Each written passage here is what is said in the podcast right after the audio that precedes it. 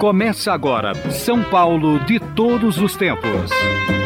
Os personagens, os eventos marcantes, a memória da cidade. A São Paulo de ontem e de hoje. São Paulo de todos os tempos.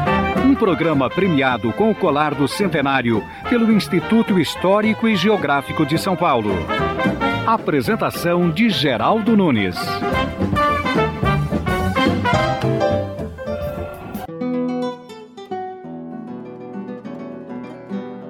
Onde começa e onde termina Santo Amaro? São Paulo é tão grande e com tantos bairros que às vezes nem sabemos onde estamos. Todo paulista é provinciano, habituado ao lugar onde mora, por isso, com certeza, há muita gente que reside em São Paulo, mas não conhece Santo Amaro. Quem visitar Santo Amaro conhecerá não apenas um bairro, mas o resumo do Brasil. O Rio Grande do Sul e Santa Catarina estão em Santo Amaro, nos olhos claros dos descendentes alemães que um dia habitaram Parelheiros. O Pantanal Mato-Grossense está em Marcilac, a Amazônia, na Ilha do Bororé, e o Largo 13 de Maio tem o rosto e o sotaque do Nordeste. Santo Amaro não cabe em uma foto aérea, porque é grande demais e não caberia nem em mil retratos. A represa Guarapiranga e a Riviera Paulista fizeram parte do lado nobre deste bairro que já foi cidade e abraçava tudo em seu território. O Primeiro Mundo visita a região todos os anos quando chega a Fórmula 1 a Interlagos. O Alto da Boa Vista, a Chácara Flora, o Campo Belo e até uma parte do Brooklyn integraram Santo Amaro quando este foi município até 1935. Nos anos 80, houve um plebiscito para que Santo Amaro voltasse a ser cidade, mas a população preferiu que continuasse bairro de São Paulo.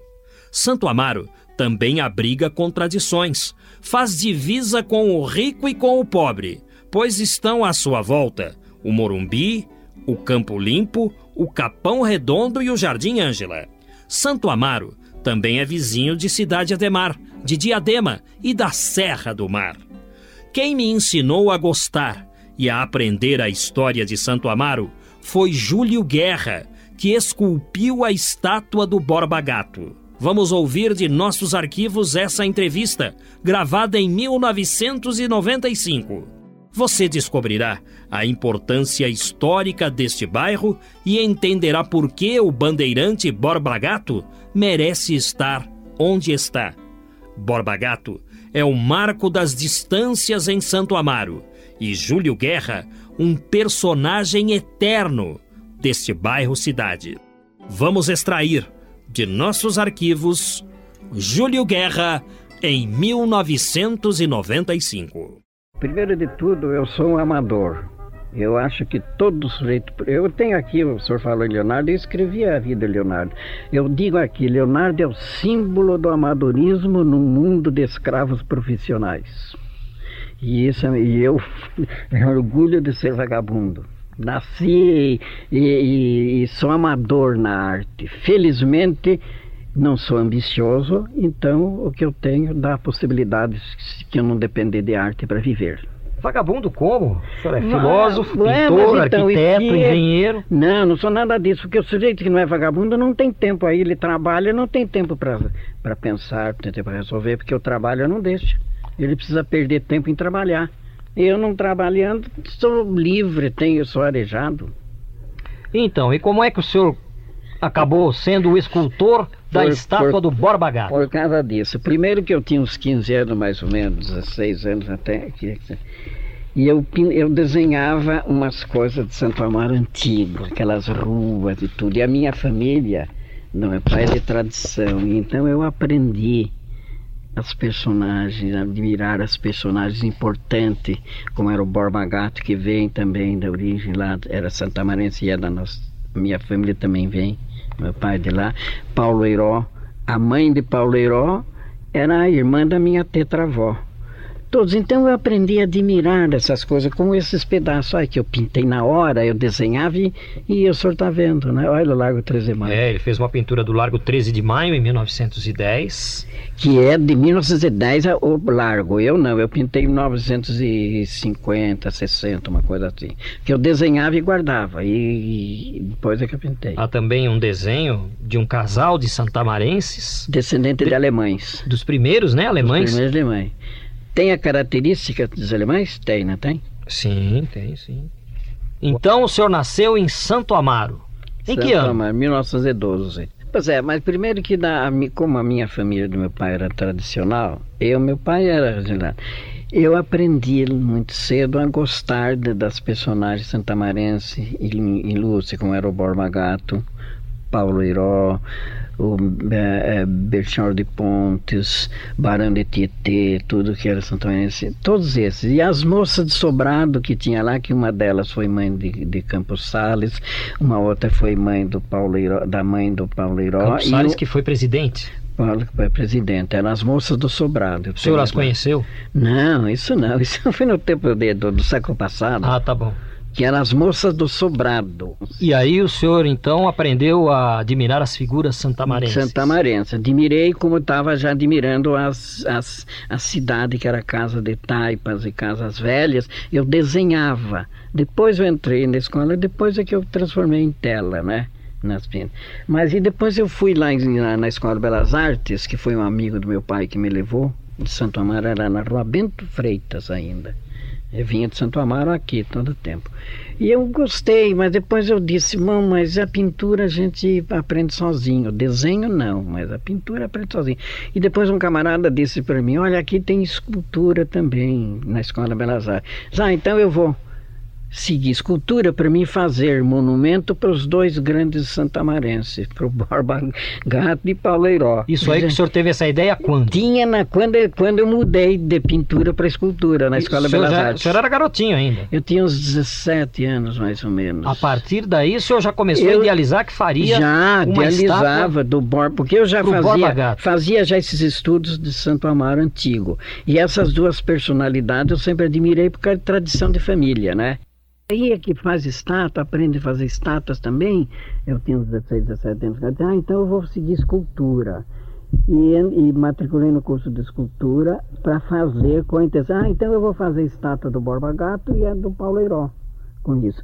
E eu tive sorte que eu tive grandes mestres, um Amadeusani, que era eu só de aluno na escultura. Ele vinha, e eu, Amadeusani que fez o Santos Dumont lá em fez a Fundação de São Paulo todos eles são um dos grandes artistas nossos italianos, mas eles colaboravam, eles gostavam de, de, transmitir aos outros, porque era tudo novo, tudo idealista o pessoal da Escola de Belas Artes. Então o senhor estudava na Escola de Belas Artes aqui em São Paulo e morava em Santo Amaro, um trajeto bem longo, né? E qual a diferença, assim, de, de Santo Amaro para São Paulo naquela época? O clima era próprio para tuberculoso por causa da mesma faixa que passava em São José. E muita gente criava, iam para Santo Amaro e faziam chácaras, porque tinha sempre uma pessoa né, de, de, de, de, fraqueza pulmonar ou qualquer coisa, né? E criar aquele ambiente mais de, de recreio em Santo Amaro. Ah, já havia represa Guarapiranga? Não, né, eu, no meu tempo já. Eu estou dizendo isso antes, que já sabia porque que faziam muitas chácaras senhor morava em que lugar de Santo na, na, na, onde está o banco banco de Bradesco, na Praça Florana Peixoto. Era do meu avô, tudo aquilo. Aquele casarão, tudo. Eu nasci ali, mas minha mãe achava que era muito grande aqueles casas, porque ninguém morava na. Todo mundo tinha suas casas e ia para o sítio embora, sabe? E ficava fechado, só vinha em tempo de festa. E as casas lá, quando era tão grande que a minha, mãe mudou para uma casinha lá menor para não ter trabalho, ao contrário da agora, né? Que hoje você tem tamanho. Ela queria menos terreno, menos tamanho de casa, porque tudo era de graça aquilo. Ainda não era naquele tempo que davam datas, sabe? O sujeito dava datas e ele pagava o imposto. Então não tinha problema isso. Daí essa parte financeira também não, não, felizmente eu nunca tive. E da casa do senhor o senhor ia Para a rua Bento Freitas. Depois ali é, dali. E eu ia para Bento Freitas e voltava. E eu fico aqui imaginando esse trajeto de Santo Amaro até o centro, todo ele feito de bonde, numa época em que praticamente não havia nada. A linha do bonde seguia por Santo Amaro como se fosse uma linha de estrada de ferro, porque não havia ponto do bonde, havia sim estações de parada do bonde. E o bonde, inclusive, o, é, era mais caro, né, seu Júlio? O, o bonde de Santo Amaro custava mais que os outros bondes em São Paulo.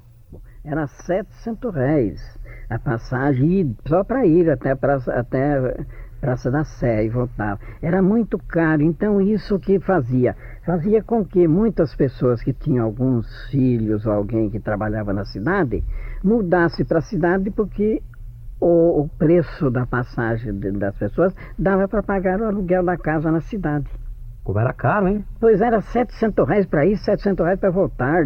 Era um despropósito. Então, duas ou três pessoas da família, somando isso, 700 reais por dia. Veja quanto é que dá eh, por mês, né? Agora, são três, por exemplo, 21 são dois mil e pouco. No fim do mês é 50 mil reais, 60 mil reais. Ele pagava uma casa aí na, no Paraíso. E por isso Santo Amaro Pessoal, demorou a crescer. É, ninguém ia para Santo Amaro por causa da passagem. Então muitos, até muitos Santo Amarenses que tinha três, quatro pessoas na casa, que trabalhavam na cidade, mudavam para São Paulo porque o preço da passagem dava para pagar o aluguel. E como é que o senhor ia para a escola? Ah, não, mas eu tinha possibilidade. Mas o senhor ia do quê? De bonde? De bonde, de bonde. Pagava 700 reais, depois mais 200 reais para ir até lá a Praça da República, que era Bento Freitas, e tudo isso, né, coisa, tudo era mais caro do que a escola. A escola pagava 25 mil reais.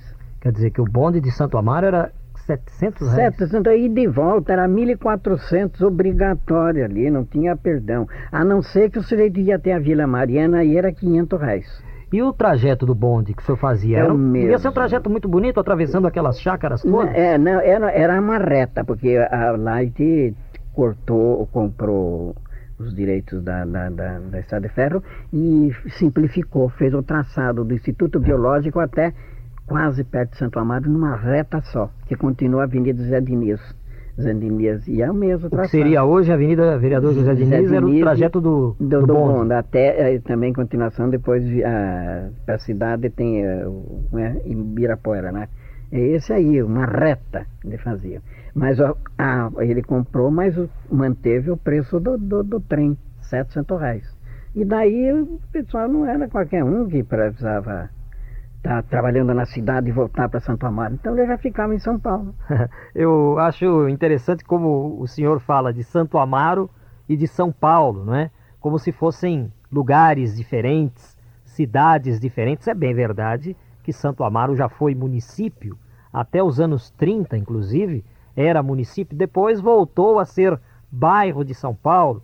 Houve até pouco tempo para trás aí um plebiscito na região onde os santo-amarenses preferiram continuar sendo paulistanos, para a alegria de todos nós aqui de São Paulo. Mas onde fica São Paulo? Onde começa Santo Amaro? Vamos fazer um passeio imaginário? Vamos fazer de conta que estamos agora na Praça Dom Gastão Liberal Pinto, confluência entre a Brigadeiro Luiz Antônio, a Joaquim Floriano, o início da Avenida Santo Amaro. Vamos fazer um trajeto de carro imaginativo para Santo Amaro.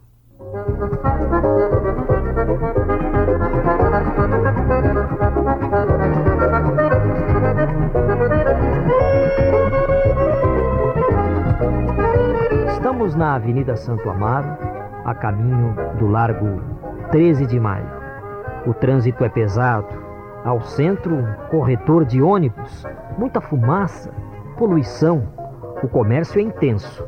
Casas de autopeças, pneus, pista estreita para o automóvel e um automóvel se misturando ao outro, se empurrando, bazares, casas de motocicletas, lojas, roupas, imobiliárias.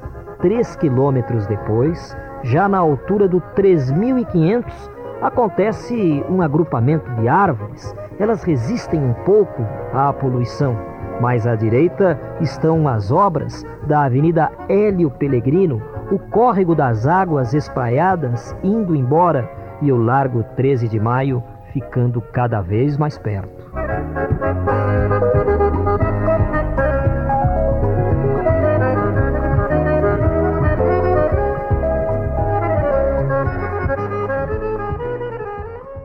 Caminhos de São Paulo, um passeio pela história das ruas e bairros da cidade com Geraldo Nunes.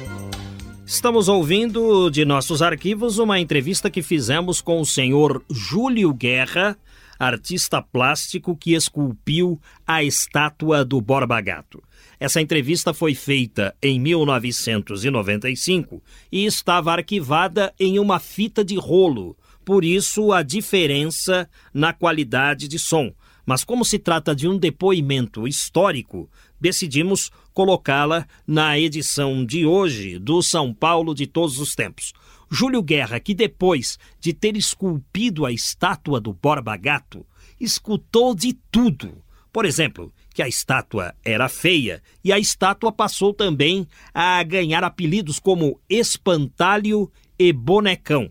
Entretanto, Júlio Guerra sempre defendeu sua estátua, dizendo que o Borba Gato, apesar de ser uma estátua feia para alguns, não seguia o tradicional bronze, que para ele era um material empregado em estátuas para cemitérios.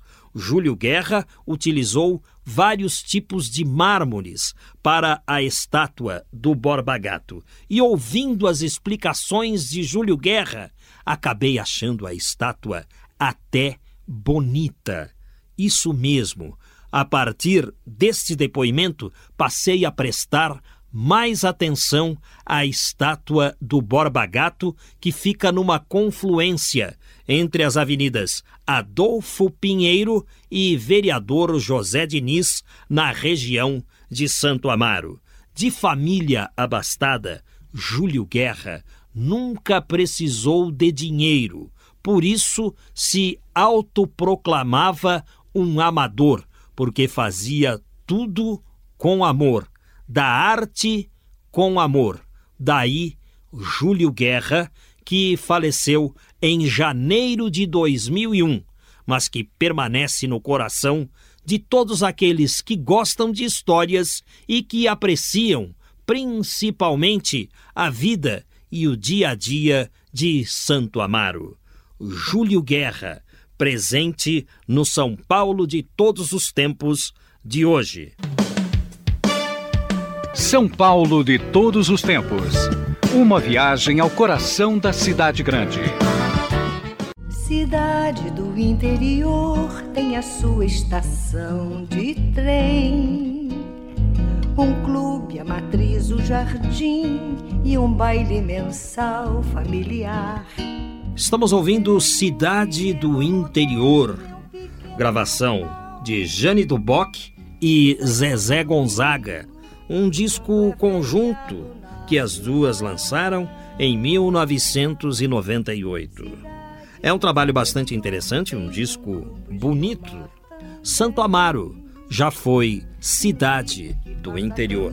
Espelhando o luar e o ideal que todos têm. Estamos reproduzindo uma entrevista de arquivo que fizemos em 1995 com Júlio Guerra, que esculpiu a estátua do Borba Gato, o memorial a Paulo Eiró e a estátua da Mãe Preta, que está no Largo do Paissandu.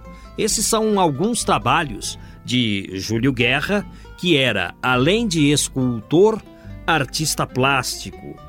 Júlio Guerra estudou na Escola de Belas Artes, que ficava na rua Bento Freitas, em São Paulo, e vinha de Santo Amaro todos os dias de bonde.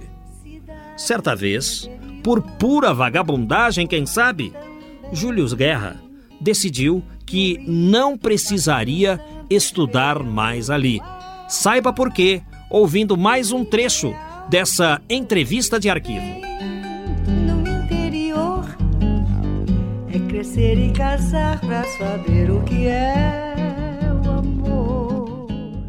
quando foi que o senhor decidiu que não ia mais estudar na, na escola lá da rua Bento Freitas, porque o senhor já sabia pintar? O senhor disse aí que a pintura, a pessoa sabe o que a pessoa precisa aprender, precisa aprender, é desenhar. é o desenhar. E aí quando o senhor, não, não vou mais estudar nessa escola. Quando foi? senhor? Não, não, não é que eu disse não vou estudar mais, não vou mais estudar pintura. Porque eu soube que lá ensinava a fazer estátua, escultura. Tinha escultura, pintura e arquitetura. Então eu disse, ah, aqui faz, aprende a gente a fazer estátua. Eu tinha uns 16, 17 anos. Diz, ah, então eu vou fa- aprender a fazer estátua. Assim eu faço a estátua do Borba Gato e do Paulo Heró, que são as pessoas principais de Santo Amaro.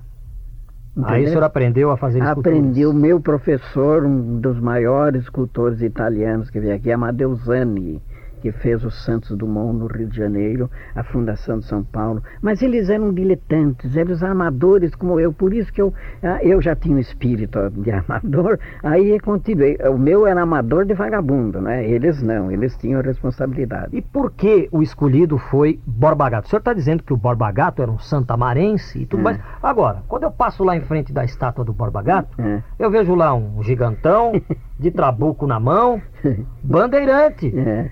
E daí? Por que, que ele era de Santo Amaro se ele era bandeirante? Os bandeirantes eram portugueses? Não, ele era santamarense de família de, também muito antiga, de 1600 e pouco. ele. E depois outro, ele tinha diversos irmãos, mas não é- ele casou-se com a filha daquele da Esmeralda, como é o. esqueço o nome. Do, do Fernão Dias? Fernão Dias, ele casou-se, ele era genro do Fernão Dias. E depois foi e não voltou mais para Santo Amaro. Aí ele se enfiou para o meio do sertão, fundou Sabará e todas essas coisas todas. Não foi numa questão de português com, com índio, ou então espanhol, porque só tinha espanhol. Não. É, A família já, já tinha, já era santamarense com diversas gerações. E como é que ele se tornou um bandeirante?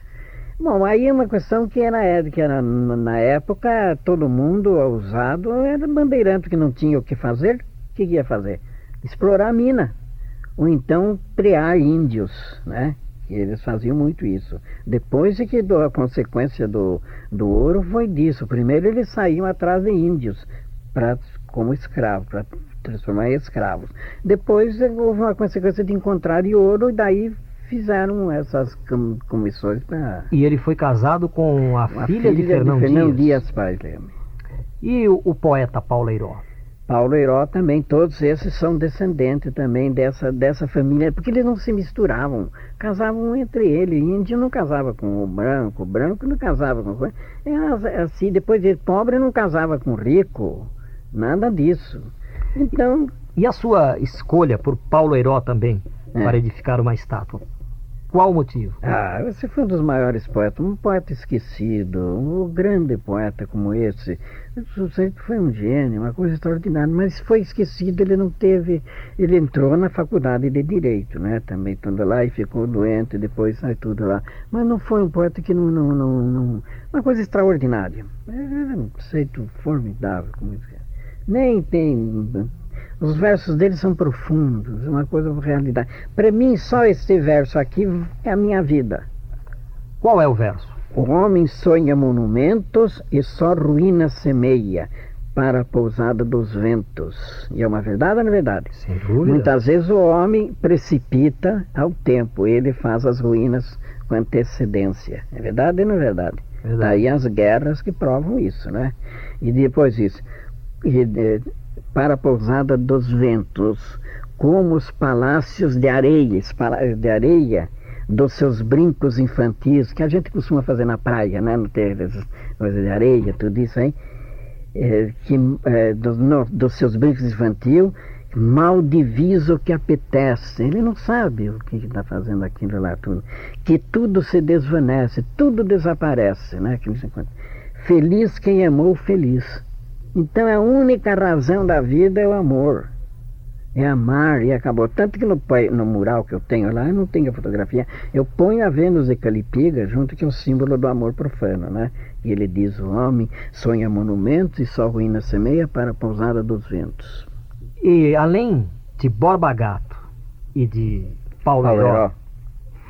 existe um tipo característico do santo amarense, que você mesmo, o Júlio Guerra, É, define como três tipos: o caboclo, é, o caipira alemão e o santamarense quatrocentão. Quatrocentão, é Você verdade. se define em qual desses tipos de santamarense? Bom, eu, eu- não eu, mas eu meu, meu pai. Meu pai é quatrocentão. Era quatrocentão, morreu, né? De, de famílias de família se- quatrocentão. Era, ele era a mãe de Campos Salles, era das moças sobradas. A minha tetravó, que era bisavó dele, era, era irmã da mãe de Campos Salles, eram as moças sobradas. A mãe de Paulo Iró era moça do sobrado, que era irmã também da minha, da, da minha tetravó e tudo isso. Então ele pode dizer que a, minha já, e a minha mãe era italiana, era de Luca. É, mo- morreu muito cedo, né?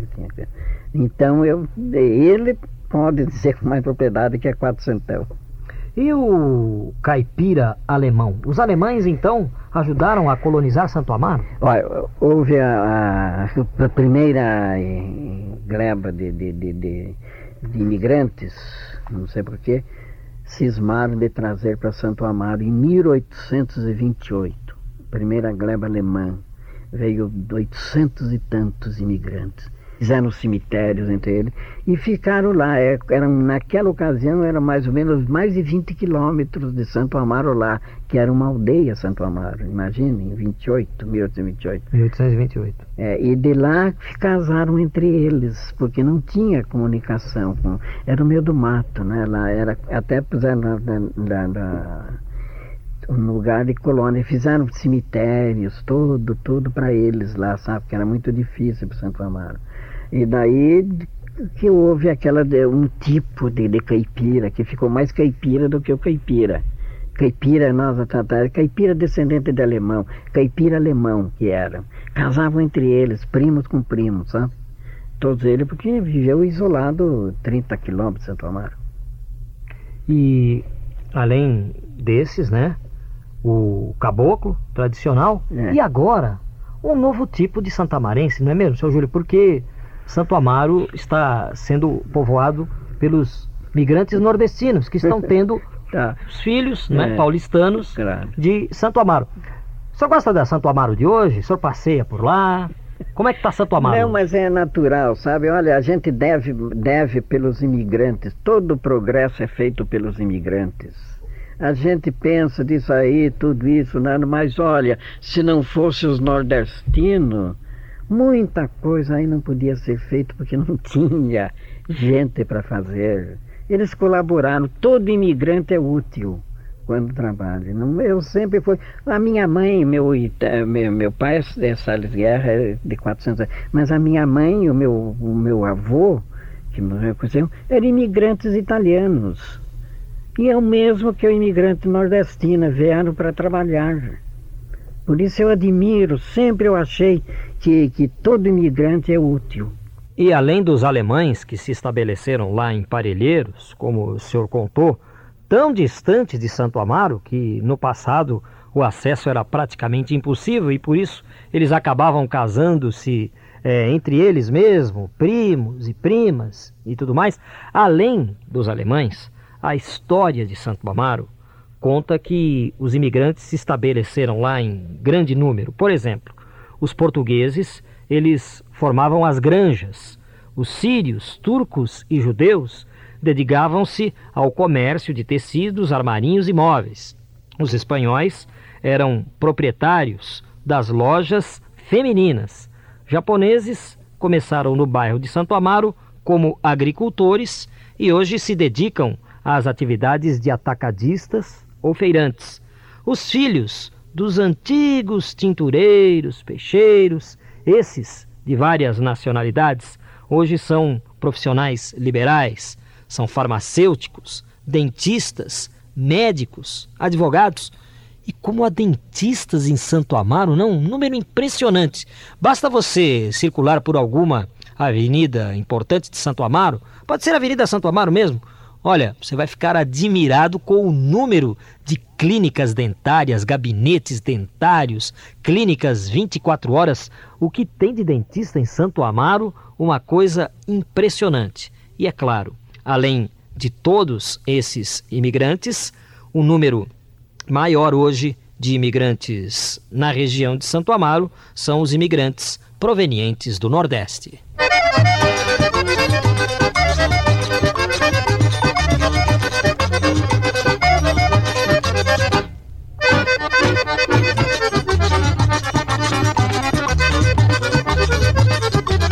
E pela simplicidade, muitos imigrantes se estabeleceram nas proximidades da represa Guarapiranga, cuja construção foi feita pela Light no final do século passado. Hoje, existem entre os clubes náuticos próximos a Guarapiranga moradores de condomínios irregulares se estabeleceram ali pela falta de casas. Contrastes desta grande São Paulo de todos os tempos. Caminhos de São Paulo, um passeio pela história das ruas e bairros da cidade com Geraldo Nunes. O município de Santo Amaro no passado abraçava um território que se estendia do Parque do Estado até Itapecerica da Serra. Se fosse hoje, o aeroporto de Congonhas pertenceria a Santo Amaro, assim como o bairro do Jabaquara, o Jardim Miriam e o rico e poderoso bairro do Morumbi. O Morumbi é considerado o bairro mais nobre de São Paulo e ainda guarda consigo uma boa concentração de área verde.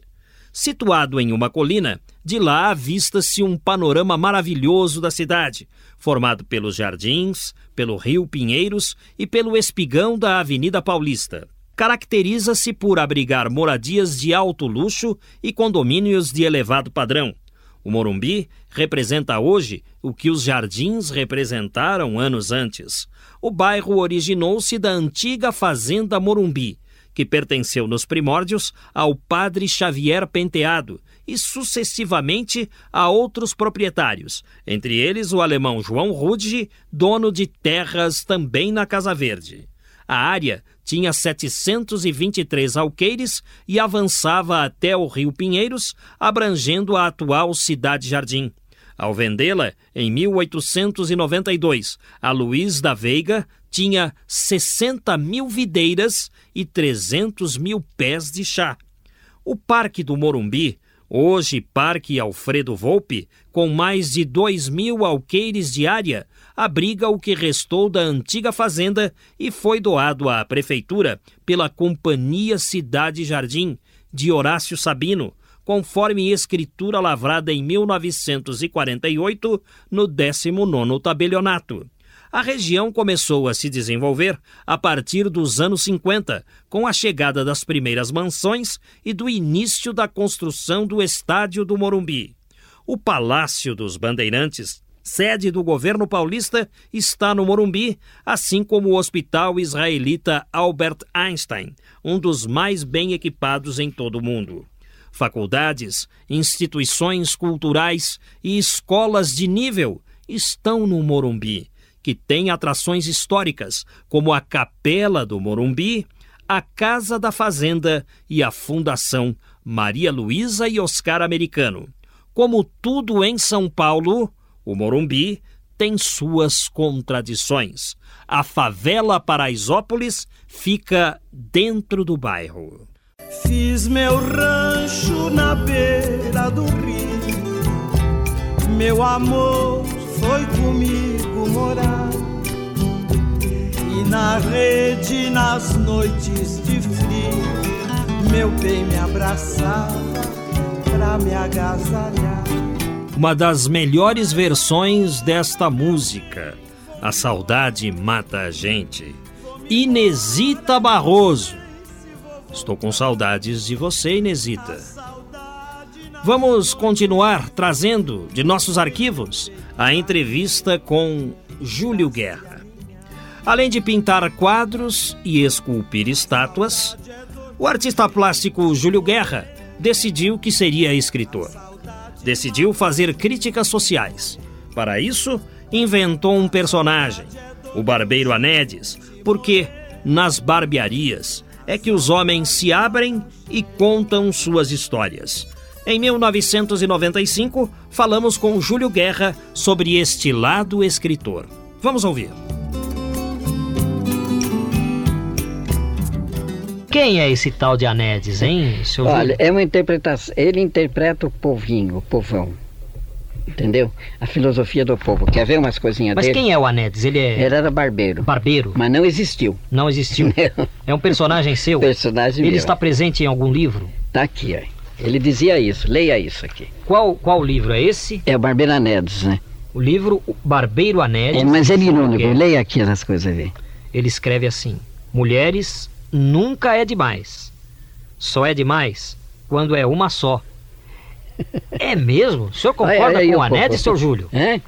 Mulher só é demais quando é uma? Quando é uma só, daí é duro, não? É mesmo? E é bastante, não tem problema, não? Porque ela pega muito no pé, né? A mulherada não, eu não cobra, sei, né? mas ah, eu faz isso, faz isso. Isso aí é o pessoal lá que falavam.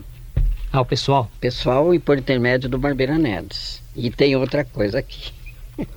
O Anélis, então, ele é um personagem Que seu interpreta, é, que da- interpreta. das mas- histórias que o senhor escreve É, é como, a respeito. O senhor é, um como a- filósofo do é. bairro É como de- isso aqui que o Santo senhor vai calcular, aí. Isso aqui o senhor tem, veja se está certo ou não está certo. A gente é dono só do que gasta. O que gu- guardamos pertence aos outros. Aos outros. Tá por certo? quê? Mas por quê? Não, o senhor guarde para quem vai deixar? Para os outros, né? Agora, se senhor gasta, que não tem problema, é seu. A gente, o a gente é dono só do que gasta. O que gastou e o que o senhor guardou? Fica para os outros. Não é do senhor. E aí ele escreve assim: Anedes não era um ambicioso ou agarrado ao dinheiro, mas era um apologista do ouro, não negando o seu valor. Sempre citava o conhecido provérbio popular: o dinheiro move as pedras e faz defunto sorrir. E lembrava a seus ingênuos ouvintes uma manifestação da época dos gregos clássicos, dizendo: no tempo de Platão, Hípias, intérprete da opinião popular, já proclamava o seguinte: O que há de melhor em todos os tempos para todo homem e em todo lugar? É possuir riquezas, saúde e consideração entre os gregos, ou seja, entre os homens.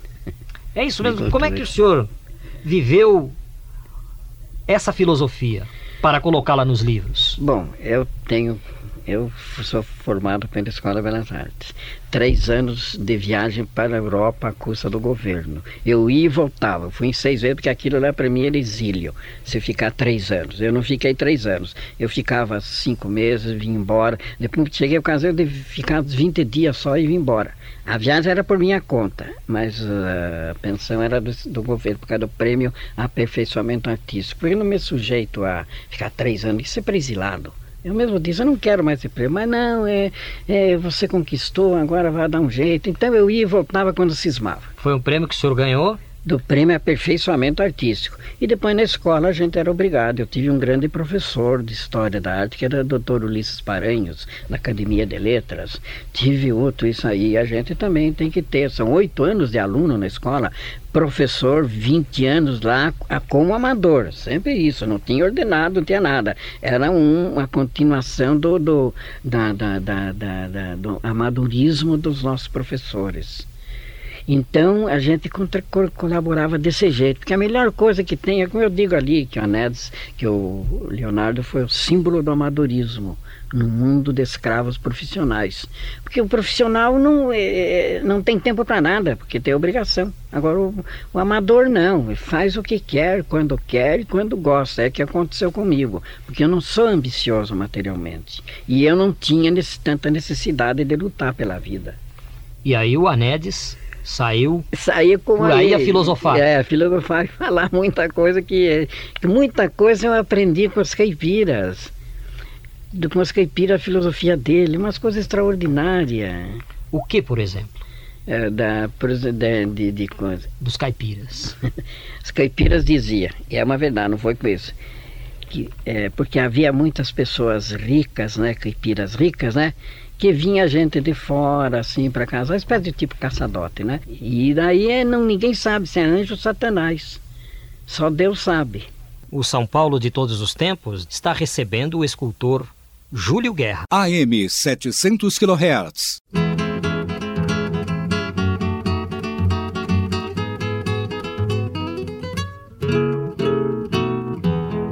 Estamos ouvindo o Brasil Moreno no violão de Paulo Barreiros. E estamos trazendo de nossos arquivos, no São Paulo de todos os tempos de hoje, uma entrevista que fizemos em 1995 com Júlio Guerra, que esculpiu a estátua do Borba Gato. Júlio Guerra sonhou desde menino em esculpir essa estátua em homenagem ao bandeirante que nasceu em Santo Amaro. E para isso, preparou-se. Vitor Brecheret viu nele um talento e o convidou para ser seu assistente.